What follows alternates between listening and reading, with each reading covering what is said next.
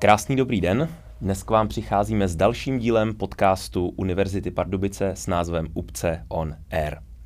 Našimi dnešními hosty jsou cestovatelé a také absolventi Fakulty zdravotnických studií Univerzity Pardubice, Martin Suchý a Kristýna Svobodová. Ahoj. Ahoj. Ahoj, děkujeme za pozvání. Týno, Martine, vy jste absolventi Fakulty zdravotnických studií tady u nás na Univerzitě Pardubice. Jakého oboru? My jsme... Oba dva záchranáři. Jo, zdravotnický záchranář jsme vystudovali. A proč právě obor zdravotnický záchranář? Co vás tomu táhlo? No... To musíme každý asi zvlášť odpovědět, protože každý máme úplně jiný motivace. Já Klidně jsem můžete. byla u vodní záchranné služby celé dětství a tak se mi to jako líbilo.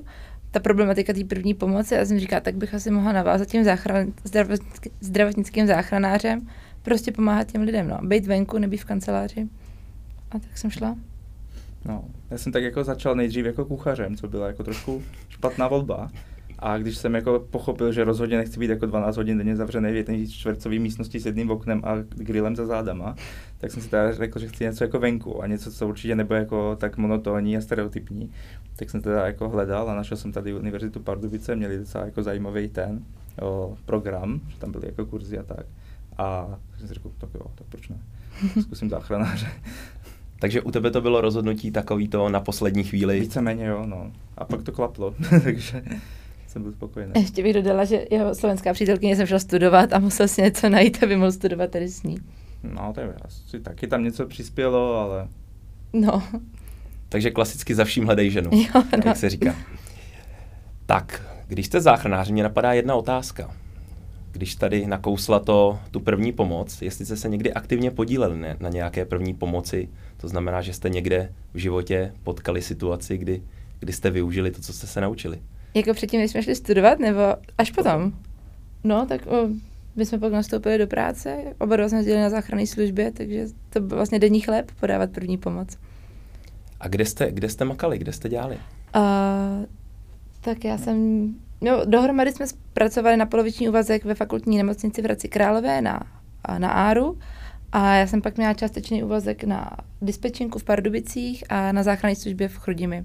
No, a já jsem do toho ještě lámal na polúvazek o záchrannou službu Hradického kraje, takže tam jsme ještě jezdili. Tak jste se nenudili, já se ještě vrátím zpátky na univerzitu, vy teda netajte, že nyní jste spolu pár. Tak já se zeptám, kde jste se poznali? Jak tomu došlo? Tak my jsme byli spolužáci a vlastně úplně na začátku v prvním ročníku jsem si tak jako říkal, tak jsem si prohlédl ty holky v té třídě a tak jako tahle ta rozhodně ne, a fakt nechci na krk. No, pak jsme teda se nějak učili na internu. A... No, když jsme byli kamarádi, pak jsme se v druháku sestěhovali s ostatníma spolužákama do společného bytu, šestnáct tam bylo. Hmm. No a ve třetí, jak už jsme se učili na internu spolu a už tam to tak zůstalo, no. Přiskli k sobě, no. Jsem se učila u něho v pokoji a pak už jsem tam zůstala. Vy jste tady dostudovali v roce dva tisíce devatenáct, jestli se nepletu. Ano. A jak vzpomínáte na studium tady u nás na univerzitě? Jaký zážitky si odnášíte? Úplně perfektní zážitky. Vlastně fakt strašně rádi vzpomínáme, protože měli jsme super třídu. Takový to nás se zblížilo prostě, jak to bylo těžký, jak jsme se často cítili prostě úplně marný na těch zkouškách a na těch modelovkách a na těch praxích. Prostě ta bezmocnost nás všechny hrozně zblížila a byli jsme taková jedna rodina skoro. No, no, tak jsme to chodili spolu zapíjet všechno a, a tak nějak tak jak to, to bývá, no. A měli jsme taky teda spoustu kurzů, kde jsme se mohli tak jako zbližovat a tvořit ty zážitky. V prváku lyžařský kurz a záchrana na horách. Všechno to bylo tak jako na týden, takže... Týden, pak o, co jsme to ještě spolu. Měli? Letní kurz na horách, potápění jsme měli. Jo, kurz řízení a takovéhle věci. No. Takže byste potenciálním zá, zájemcům doporučili Fakultu zdravotnických určitě, studií? Určitě, určitě. Skvělí učitelé, co nás většinou nakonec stejně podpořili na těch zkouškách a těch akcí se vlastně účastnili s náma. Fakt bylo to jako moc milý. No. Jako starávený čas. Já osobně jsem jako nebyl nikdy studi- studijní typ. A na to, že jsem šel na výšku, byla jako úplná náhoda. Ale teďka se to jako označuje jako nejlepší roky života, že to bylo fakt jako super. Takže poručujem. To rádi slyšíme. To rádi slyšíme. A já propálím ještě o vás jednu důležitou věc, a to, že jste vášniví cestovatelé. A jelikož studium a cestování se dá propojit díky jednomu slovíčku, které všichni známe, a to je Erasmus, tak se zeptám, využili jste Erasmus a jestli jo, kam jste vyrazili? Dvakrát jsme ho využili. No vlastně třikrát. Vlastně třikrát, no. Každý no nejdřív jsem, nejdřív jsem se na to vrhla já, já jsem chtěla jít do Finska v druháku. No ne, my jsme se přihlásili na stejnou, ale jenom jedný se to podařilo. Já jsem Martinovi trošku neřekla, že jdu psát ten test na tu angličtinu, na ty přijímací testy, na ten Erasmus jsem se trošku bála, aby mi nevzal místo. No, já jsem si to nepohlídal jako kluci, že jo, klasika. Bylo to na schvál? Bylo, no. Takže já jsem šel potom až ve třetíku na Maltu. No, takže já jsem byla v druháku na, ve Finsku, pak jsem to teda Martinovi doporučila, ten jel na Maltu. A ve třetíku po absolven, absolvování jsme jeli na absolventskou stáž do, do Turecka. Do Turecka, do Ankary. No, vždycky to bylo na dva měsíce. Do nemocnice, nechodili jsme do školy, chodili jsme jenom na praxe do nemocnice. A většinou jako intenzivní jako oddělení, no. Snažili jsme se o ty intenzivní, když nám jako spaly různé náhražky. My jsme to měli jako všechno mít papírově dopředu, ale s Turkama je to někdy takový problematický a my jsme tam teprve jako nakráčeli, když už jsme mysleli, že to je jako všechno zamluvený. Přišli jsme tam a oni, no tak máme tady neurochýru a ještě třeba... Standard. No standard, třeba internu. Chcete to? A my, prosím, jsme měli na záchranku a na urgen. Takže jsme si tam vydupali dopravku, takže jsme jeli sanitkou přes město, nuda, s důchodcem a v autě. A pak jsme měli urgenty, které byly teda už zajímavé, ale moc nás tam nenechali nic dělat. To bylo urgent pro dospělé. Ale jako dělali, ale byla tam prostě ta jazyková bariéra, že jsme mm. nemohli mluvit s těma pacientama vyloženě. Anglicky neumí v Turecku. Jo, takže se nás tam chopili medici a ty nás tam prováděli. Já se zeptám, jaký je rozdíl mezi zdravotnictvím v Turecku a tady u nás? Jak to vnímáte? No. Okay. no, no, mají tam dost méně prostředků v těch nemocnicích, dost méně financí. To vybavení není úplně jako nejnovější. My, my jsme začínali na dětském oddělení, na urgentním příjmu na dětském oddělení. A ta sanitka tam jednou dovezla dítě, který mělo zlomenou ruku a oni neměli, neměli prostě dlahu. A mě, to dítě mělo prostě tu ruku přikurtovanou k nějakému prknu, jo. A to přišlo z, to byla polička, záchranou, regulárně polička jako z, z lidí. Poličku, no, a, takže k tomu a to přišlo to... takhle záchrannou službou, jo. Takže asi takhle to tam mají, no. Nemají vybavení tolik, no. Kolik by měly být. Třeba jako i ten přístup takový jako k dětem, tam je úplně, úplně odlišnej. Když tady v Čechách se zdravotník pomalu bojí na to dítě šáhnout, protože maminka vzadu stojí jak bulldog, naše ochrana už by vypisovala jako žalobu. A tam prostě, tam malý je řve, on ticho a prostě dělají, co potřebujou. No. Nebo rovnali, mm. rovnali ho na rentgen malýho a ne, že by nějak jakože au, bolí, to bolí, tak se nějak upraví poloha, ne, oni mu tu ruku chmatli, položili, jak se potřebovali, dítě tam v slzách úplně, no, tak. A zároveň se tam v Turecku dost počítá s tou rodinou, že na ten urgentní příjem, my jsme se pak přesunuli na dospělácký urgentní příjem a tam vždycky přijel ten člověk a přijela s ním celá rodina, když měl ten člověk problém, aby ho tam teda ošetřili a on tam pak třeba zůstal jako přes noc a vždycky někdo s ním zůstával z té rodiny a spal vedle něho na zemi, vedle toho lůžka. Že to je tak jako více rodině založený, no. Takže po zážitku z Turecka asi nepatříte, me, nepatříte mezi ty, kteří by si stěžovali na místní zdravotní péči. Ne, to určitě ne. Celkově po pohledu do světa, ta, to české zdravotnictví je jako nakonec zlatý. Sice tady něco trošku díl trvá, ale... A to všude je něco, ale no. Myslím si, že si nemáme na co stěžovat moc.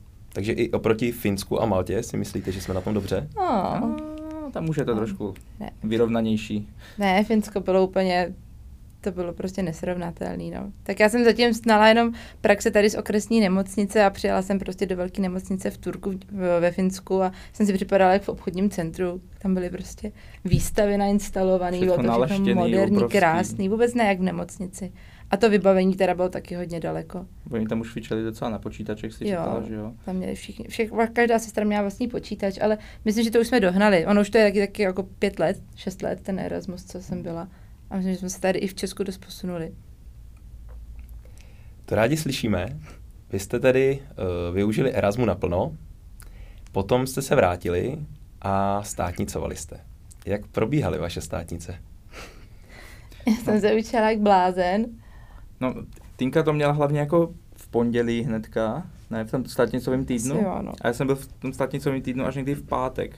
Takže oni už všichni jako pomalu odcházeli, všichni byli spokojení, že to dali. Mm-hmm. A já jsem to tam furt ještě šmolil v těch učebnicích a furt to nešlo a furt to bylo špatný. No, no jsi klasický kluk. Já jsem si to učila tak třikrát delší dobu než on a mm. on to pak taky zandal. No, tak nějak no, tak taky to klučičí štěstí, bych řekla. Jo, štěstí. Klučičí štěstí. Nerozhádali jste se u toho, těch státnic? Ne, to ne. To asi ne. Mm-mm. Ne. To je dobře. uh, vy jste teda odstátnicovali a už jsme nakousli, že jste se potom přesunuli do Hradce na Áro. Mm-hmm. Tak jaké si o tamtať odnášíte zážitky, protože to byla vlastně první pořádná velká pracovní příležitost? No, chybí nám to tam. Na to fakt jako mile vzpomínáme, dokonce se nám párkrát na cestách stalo, že se nám zdálo o tom oddělení a o té práci, dokonce jako v jednu noc obou, najednou, takže... Ne, tam byly fakt pěkný začátky. Fakt jako... do, dobrý start do života, ten kolektiv tam byl úplně výborný. Vybavení, a ta úroveň. Je to nový. Fakt no. Jako, nejradši bychom tam jako se pak zase vrátili, ale už se nebudeme vracet sem do Hradce, až se jednou vrátíme ze světa, ale někam jinam, ale jinak jako... Jo, já si myslím, že nemohli jsme si zvolit jako lepší start. Byl v tu chvíli čas na cestování, když jste přišel, přišli do práce? Přišel covid. Ne, tak to ještě předtím, než jsme, když jsme nastoupili, tak... No, než jsme nastoupili po těch státnicích, mm. vlastně jsme absolvovali první velkou cestu, jeli jsme na Island na měsíc. A to jsme byli, že jo, takový ty chudí studenti, co měli na určitě čtyři tisíce, jeli jsme do nejdražší země v Evropě. Sotva na letenku, že jo? Na letenku na zpátek, to jsme si kupovali až tam, my jsme si mysleli, že se tam na ní vyděláme, ale to neklaplo. A no, se stanem s Baťuškem, měsíc. Obstopovali jsme celý ten Island dokola, spali jsme ve stanu, mokli jsme, no. Ale bylo to super. No a pak jsme začali pracovat a už je to jako trošku zjednodušilo to cestování, když má člověk příjem, nemá děti, tak se toho dá podniknout spoustu. Jeli jsme na Kostariku během covidu, to byl taky docela punk. To bylo fakt v tom nejhorším covidu, kde skoro všechno bylo zakázané. Do poslední chvíle jsme nevěděli, jestli odletíme, ještě jsme si museli dělat test ve Vídni na jo, letišti. Pár hodin před odletem, aby nám to vyšlo přesně no. I s tím přestupem. Pak jsme se dostali tam, teďka zrušili ty lety nazpátek, tak to vypadalo, že se nedostaneme zpátky z Kostariky do Evropy. A tam bylo výborný, že tam bylo jako podmínkou na to, aby jsme odletěli o ten o, test, antigenní, který, no. antigenní test, který tam ještě nebyli vůbec, tam se nedělali. Takže tam přilítali plný letadla a odlítali prázdný a ty lidi tam museli vymysl- vymyslet, jak to no, jako udělat. No. Přes jiný státy se dostávat na zpátek. Jo, přes no. Panamu a tak.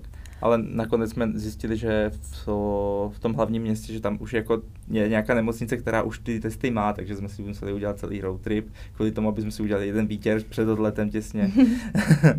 A no. Nakonec jsme to jako zvládli. Tak jsme podnikli Kyrgyzstán, Srí Lanku, Pyreneje jsme přecházeli, ale ne celý teda. No, to... no, víc jsme toho nestihli. Ale nestačilo nám to. Já si myslím, že jste toho teda stihli velmi mnoho. Pojďme se o tom rozpovídat. Třeba ten Island, je pravda, že tam dělají pivo z mechu? To jsem asi si nevšiml, protože tam nějak ale na, jako na pivo nezbývalo. Ale nic jinýho jim tam neroste, takže je dost pravděpodobný, že jestli tam to pivo vyrábějí a že vyrábějí, tak je možná z mechu a z lišejníku. Ještě jsem slyšel jednu věc. Člověk přijede po cestě, přes cestu je spadlý strom, na obou stranách jsou řidiči, vystoupí, přelezou strom, předají si klíčky a někdy si je vrátí. Tak vystihuje to tu mentalitu těch Islanďanů? No, největší problém v téhle storce mi přijde ten spadlej strom. Já mám pocit, že tam jako ten strom není tak velký, aby zasahoval do ty vozovky. Tam nerostou stromy, totiž na Islandu tam žádný nejsou. Tam je jeden národní park, kde teda se říká, že to je jediný les na Islandu. A říká se takový vtip, co máš dělat, když se ztratíš v islandském lese? Postav se a rozlídni se. takže, takže tak je to s těma stromama tam, no. Jo. Jako ty lidi byli hodný, lidi byli ale, hodný. ale stromy nebyly. Stromy nebyly. stromy nebyly. Vy jste říkali, že jste byli ještě v Kyrgyzstánu. To mě osobně velmi zajímá, protože když se řekne Kyrgyzstán, tak vlastně vůbec nevím, co bych si pod tou zemí představil. Je tam zima, teplo, chodí tam velbloudi, běhají tam psy, jsou tam žirafy. Vlastně bez těch žiraf to docela přesně jsi to řekl, no. Ne, tak je to, to je dost chudá země, že jo? Jo, postsovětská. Tam bylo dobrý, že člověk tam přišel normálně a potřebuje se přesunout třeba tři sta kilometrů, tak co udělá? No vezme si taxík. Protože je to hrozně levný. Jo. My jsme si vzali taxíka pro nás na tři sta kiláků tam a zpátky a odvezl nás. A ani nás to nestalo. Jo, a vy, vy, jako neměl s tím problém, že jede tři sta kilometrů prostě navzdále a jeli jsme. No, a jsou tam hory. Už tam vlastně, to sousedí s Čínou, začínají tam Himaláje. A jak to bylo taky po covidu, jsme tam byli skoro jediní turisti. Nás tam všude vítali, koukali se, fotili si nás. Jo. Jo, je to, je to země spousta konňů, je tam opravdu hodně koní. Jo, velký rozsáhlý trávnový pláň. Což já třeba jako miluju koně a těšila jsem se, jak na nich budeme jezdit, ale problém je, že Martin se koní bojí. Jo, tak co kdyby mě kousl, že jo? Taková tlama. No, ale jak jsme to překonali, jeli jsme, jeli jsme i na koních nějaký dny, jsme si půjčovali koně. Oni tam jako moc neřeší, jako nedostaneš žádnýho guide, co s tebou jako pojede před tebou nebo toho koně potáhne, prostě seděte tady, umíš řídit koně, řekneme jo. Samozřejmě. A, a tak ti půjčí dva dny, na dva dny koně a prostě jeď si, no. No, jeď si. Jeď si no. Tak to někdy dopadne, tak se Týna jako projížděla a já jsem tam takhle stál na tom voříškovi, on si tam žvatlal trávu a moc se mu jako nechtělo pokračovat, že jo, takže já jsem tam takhle on, zůstal. On dost brzo prokouknul, že neumíme vůbec jo, nic, no. Ten kuň. Takže on absolutně žádný respekt, takhle jsme tam stáli hodinu, kdy teda on si tam pásl a nakonec pro mě musela přijít jako lokální odtahovka. Dva, dva, je, dva kluci na oslích. Jo, jedenáctiletí kluci na oslích, kteří teda přišli, mě vyhodili z toho koně, posadili mě na osla a tam se tam proháněl na tom, na tom koněvi, že já jsem koukal, jestli jako no, tak super, no. Jsem docela žádl na toho kluka. A já to vyrůstaj, no. Jo, no. Mně se líbí strach z koní. Už jsme tady měli strach ze sumců. Co tě vede ke strachu z koní? Já taky ještě se bojím sumců, no. To se rozmohlo. To jo, no. To jsem asi slyšela ten rozhovor o těch sumcích, ale úplně s tou slečnou jako soucítím. Úplně mě vystihla. No, u mě to začalo tím, že mě vlastně jedna kamarádka říkala, že měla kamaráda, který kousl kuň do hlavy. A pak mi to přišlo, že jako, jako ten kuň má docela velkou hlavu, takže jí dost veliký zuby. A když to kousne, tak to může docela bolet, že jo. Pak jsem tak o pár let později viděl fotku, jak osl kousl kluka do krku, což ta, taky nebylo úplně jako pěkný. A od té doby se to jako bojím přibližovat k koněvi ze zadu, protože mě kopne, a ze předu, protože mě kousne, tak nějak radši jsem jako vodní. No. Úžasný.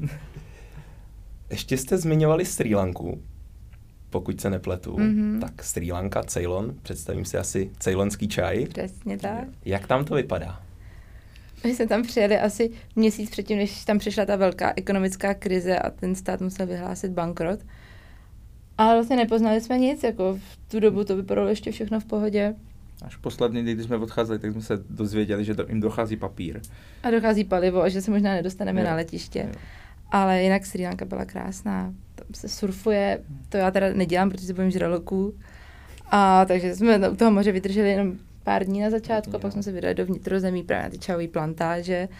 A cestovali jsme autobusama, jako normálně lokálové, ne nějakýma turistickýma, protože na to nemáme peníze, ale normálně těma místníma autobusama. A to byl asi nejvíc adreno, adrenalinový, adrenalinový zážitek z té celý dovolený, protože ty řidiči jsou úplně šílený. No prostě asijští řidiči, jo, no. Tam, tam je klasická jako dvouproudovka, tam se vejde cyklista, motorkář, vedle toho auto a pak to předjíždí nákladák a to, to samý se vrhne z druhé strany. Ale tak oni mají sošku Budhu vepředu, takže asi dobrý. Jo, byl to Buddha nebo nějaký ne, Shiva? Nebo Shiva. To... No prostě tam je soška Budhy vedle řidiče, leží tam na polštářích z květin a je prostě obložená věncema. Prostě... A oni jedou a troubějí. A... a Buddha je chrání, no. Ale tak autobus vás evidentně dovezl. Pan no, to... Nedovezl právě, že on v půlce, on to jak to hrozně jako túroval ten motor, tak mu to prostě v půlce jo, vysadilo. Úplně to chcíplo, začalo to čmudit, tak se tam v tom hodinu a půl hrabali. Pak jsme popojeli nějakých dalších x kilometrů a pak to zase začalo čoudit a tak už nás všechny vyhodili z autobusu, že přijede jako novej. Uprostřed ale ničeho nikde. Já vím, jak to funguje v Česku, když má přijet nový autobus, čekáš na to prostě hodinu, jestli vůbec, takže jsme viděli, že tam to jako nedopadne, takže jsme to dostopovali. A já se zeptám ještě, jak to je na Srí Lance třeba se spaním? Spali jste v hotelu nebo jste spali někde v přírodě?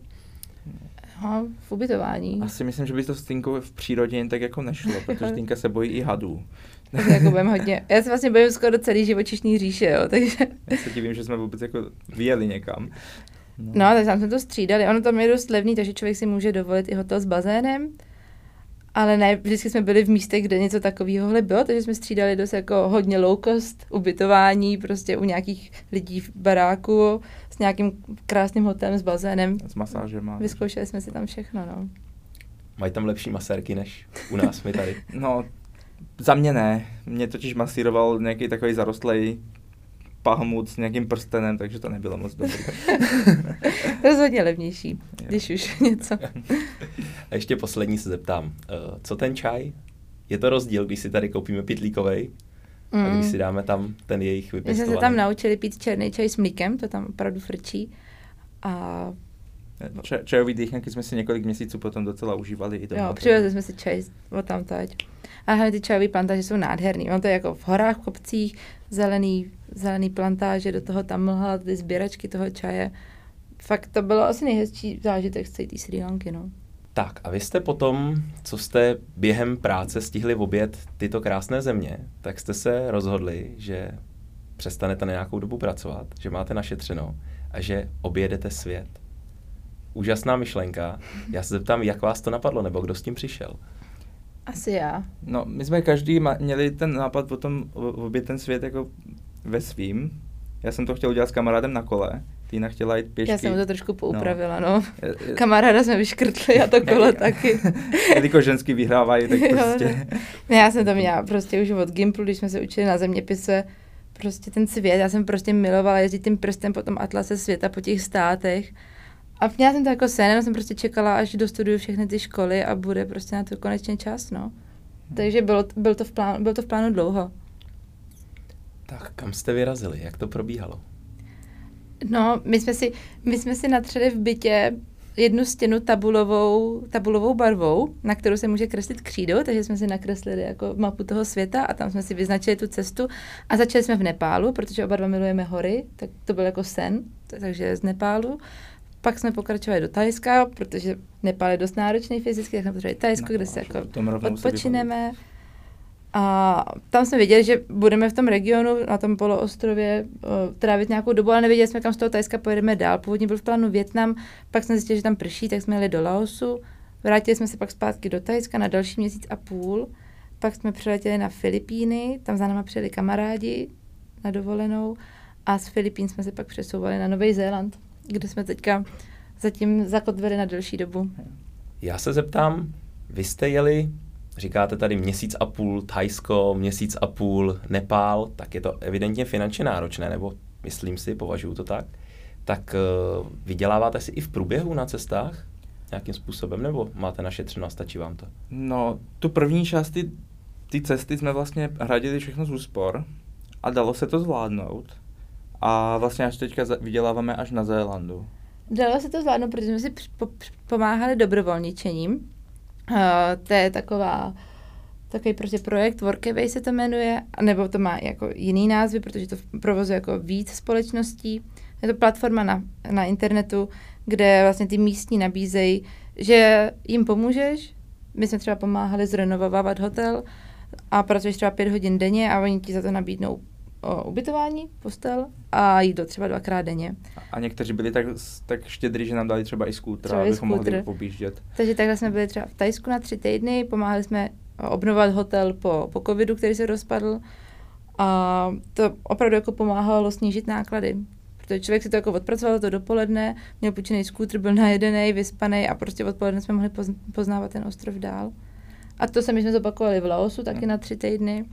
A ono to nakonec bylo jako docela příjemný, že vlastně v tom cestování člověk nikdy neví, co bude jako pozajítří, takže to musí tak jako plánovat, furt a přemýšlet. A tohle přinese do toho cestování na chviličku takový jako ostrůvek rutiny, že si prostě člověk udělá trošičku nějaký, nějaký jako režim a pak je zase čerstvý do toho dalšího cestování. A hlavně, hlavně se jako cílem je toho jako propojit ty komunity, zblížit se no, s těma místňákama, pomoct jim, poznat prostě, jak oni žijou, což myslím tady úplně jako takhle neměli, protože na to v Thajsku jsme to pomáhali nějakým Rusům zrenovovávat ten hotel a v Laosu jsme pracovali v hotelu, který vedla Srí Lanka. Ale jako stejně byli jsme jako s tím personálem, který byl místní v kontaktu, takže pomáhá to taky té kulturní výměně. A může tu aplikaci využít kdokoliv, nebo jsou pro to nějaké podmínky? Musí je... se zaplatit vstupní poplatek. Vstupní pop... členství, no, no, no, který je asi padesát, šedesát dolarů pro pár na celý rok. No, a pak už tam si člověk jenom vybere, co chce, kde chce a... Kdy chce. Je tam toho pro, opravdu spoustu jako pomáhání na poli, na poli, což jsme chtěli jako dělat, ale zrovna v té oblasti, kde jsme byli, se nic takového hele nenabízelo. Ale je to vlastně celosvětový, není to jenom na Asii nebo někde na Austrálii, jo. Ale je to fakt celosvětový. Hlídání dětí. Hodně tam je vyučování angličtiny v těch školách, hlavně tady v Asii, kde jako nemají ty učitele a tu úroveň. Nebo potkali jsme jeden pár, co to dělal taky, a to byli, těm bylo přes šedesát, mm-hmm. už sedm let takhle cestují po světě a střídají tyhle ty dobrovolnické stáže a ty pracovali šest týdnů na lodi. Že se nalodili v Americe na loď, že tam budou jako pe- pomocný personál a do Panamy. A což se jako líbilo, naučili se tu loď jako řídit, ona nebyla zase tak veliká. Bohužel v té Panamě, jak byl zrovna covid, tak ty podmínky byly přísné a oni se nemohli vylodit v té Panamě, nikdo z té posádky, takže tam nějakou dobu kotvili a pak to otočili zase z těch šest týdnů zpátky do Ameriky. Takže jako jsem chtěla tím říct, že opravdu těch možností, jak se jako účastnit, pracovat, je opravdu spoustu. A ještě taková třešnička, co se tam dá dělat, je hlídání baráku a venčení psa. Že to, to, to si přímo jako vybírají takový ty lidi, co mají dobrý profil. A to jediný, co ten člověk fakt jako musí dělat, je jenom, že se nastěhuje, může využívat celý byt, celý dům a jenom venčí psa. A... Nesmí tam dělat party. Jo. Ale to vy vlastně nemůžete, protože nemáte rádi psy, nebo ty se bojíš psů, takže to asi padlo, předpokládám. No. Ano, a tak no, kočky, psy, to máme rádi. Ještě nemáme ten profil tak dobrý, aby, aby nás, po nás šáhli. Chápu. Potom jste ještě říkali, že jste začali pořádně pracovat až na Zélandu. Tak čemu jste se tam věnovali? Ano, tam došlo, došly peníze na Zélandu, protože jsme si koupili obytnou dodávku, v který jsme jako plánujeme prostě teďka celý rok žít. A nejvíc se dá prý vidět na kiwi. Na farmě, takže jsme jeli na kiwi farmu a sbírali jsme tam dva měsíce kiwi. Kiwi, ať se bavíme, ať jsme, bavíme se o ovoci, nebo se bavíme o tom ptáčku? Ne, ne, taky. Kuřátka jsme nezbírali. Jo, no. Prostě jsme trhali kiwi na plantážích s ostatníma, jako Evropana, backpackerama, no, co tam přijedou, no. Protože Zélanděni moc jako nepracují v tom zemědělství, potřebují tyhle ty Evropany, co tam přijedou na ty pracovní víza dělat. Takže nás tam bylo spoustu mladáků. Bylo to moc fajn. Jak to roste? Na čem to roste? Je to strom nebo keř? Liána. Takový skoro jak viníč, že to je podobný, akorát, že to je teda i nahoře. A roste to hlavně na... Člověk na... musí stát, tras do vestoje a takhle ještě jako ruce nahoru dávat, aby to mohl trhat no. To kiwi. Do takový tašky, kterou má připevněnou jako na hrudníku. A takhle se to sbírá. No, takhle musíš dávat ty ruce až do toho, jo, jo, až do té tašky, abyste nebobouchal. Tomu vyhodili, takže musí se to dělat. Jak to? Ale no, tak protože jsem to kiwi házala moc z výšky do té tašky, jim se to nelíbilo a tak um, mi řekli, ať už zítra nechodím. Ale oni věděli, že ten den odjíždíme, takže... Nás už... využili jako obytný beránky a poslali nás. No, do... neprošli kvůli mě nějakým auditem. No. A to jsi tady nemusel vytahovat.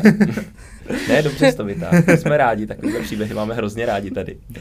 A vy jste říkali, že na Zélandu teďka budete trávit nějakou dobu, ale teď jste tady u nás v Pardubicích.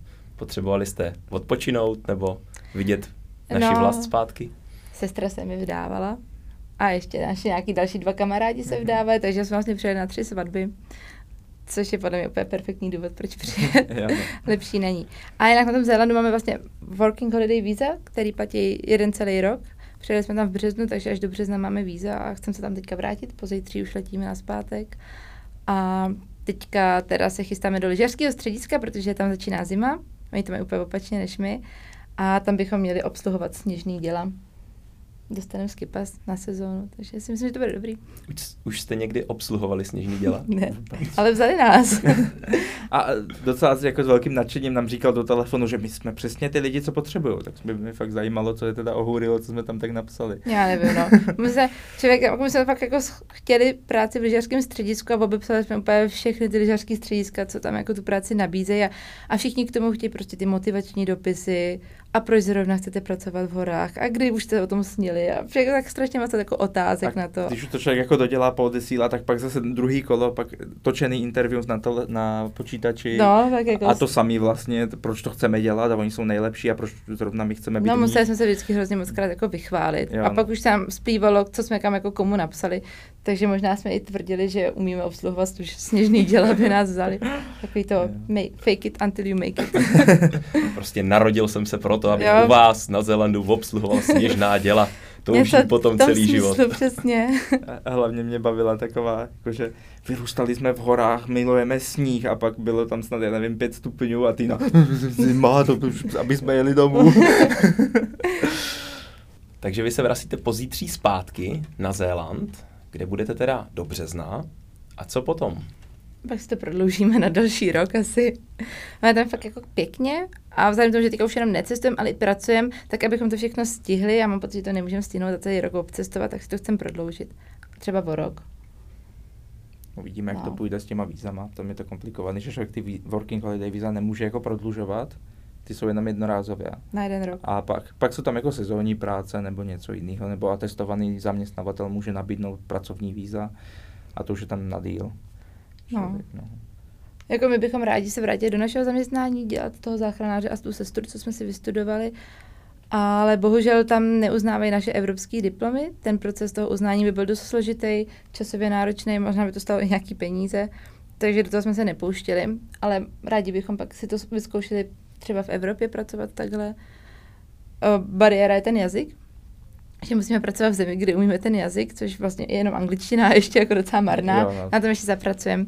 Ale přichází v úvahu třeba Island, kde angličtinu berou, ty platové podmínky tam jsou slušné, takže tam bychom se možná rádi vrátili. Jsme si to tam okoukli tehdy po té škole. Takže bychom chtělo tam, by to ještě do, to dokončit pořádně. Takže bychom se tam třeba na rok pak upíchli, nebo na díl. A ještě tady nezazněl jeden kontinent, a to byla Amerika. Ta vás neláká? No právě, že láká. Je to i jak Jižní Amerika, tak o Kanada. Takže to jsou taky další možnosti, kam můžeme navázat. No do té Kanady se vlastně dá použít ty samý víza, working holiday víza, zase na rok do Kanady. Takže to taky připadá v úvahu. No. Možností je hodně. Rodiče s tím moc ale nes... Přesně. mm, nesouhlasejí, takže to bude ještě na diskuzi. Jak to? No chtějí nás tady, no. Jsme tak skvělí. A my jsme se jim to teda teďka snažili dost znepříjemnit celý ten měsíc, aby, aby se jim jako tolik nestýskalo po nás, no. Takže jsme je dost zapřáhli, aby vyvářeli. Nám, aby nám už řekli, že už byste to mohli jako Už byste to mohli na rok vypadnout. Dnešními hosty uh, podcastu Univerzity Pardubice s názvem Upce on Air byli cestovatelé, vášniví cestovatelé, milovníci Nového Zélandu, Nepálu, Thajska, Kostariky, Srí Lanky, Islandu a mnoha dalších zemí, Martin Suchý a Kristýna Svobodová. Díky, že jste si udělali čas. Bylo to s váma strašně příjemné povídání. Mě to velmi, velmi, velmi bavilo. A chtěl bych vám popřát, ať se vám do budoucna plní vaše plány, ať už cestovatelské nebo pracovní, ať jste pořád tak motivovaní, motivovaní cestovat a užívat si života. A doufám, že se ještě jednou třeba někdy v budoucnu uvidíme, potkáme a znova si popovídáme o vašich zážitcích. Děkuju moc. Taky vás děkujem. Děkujeme za pozvání. A vy si další díly můžete pustit na našem YouTubeovém kanále, na Google Podcast, Apple Podcast nebo Spotify. Díky moc a naslyšenou u dalšího dílu.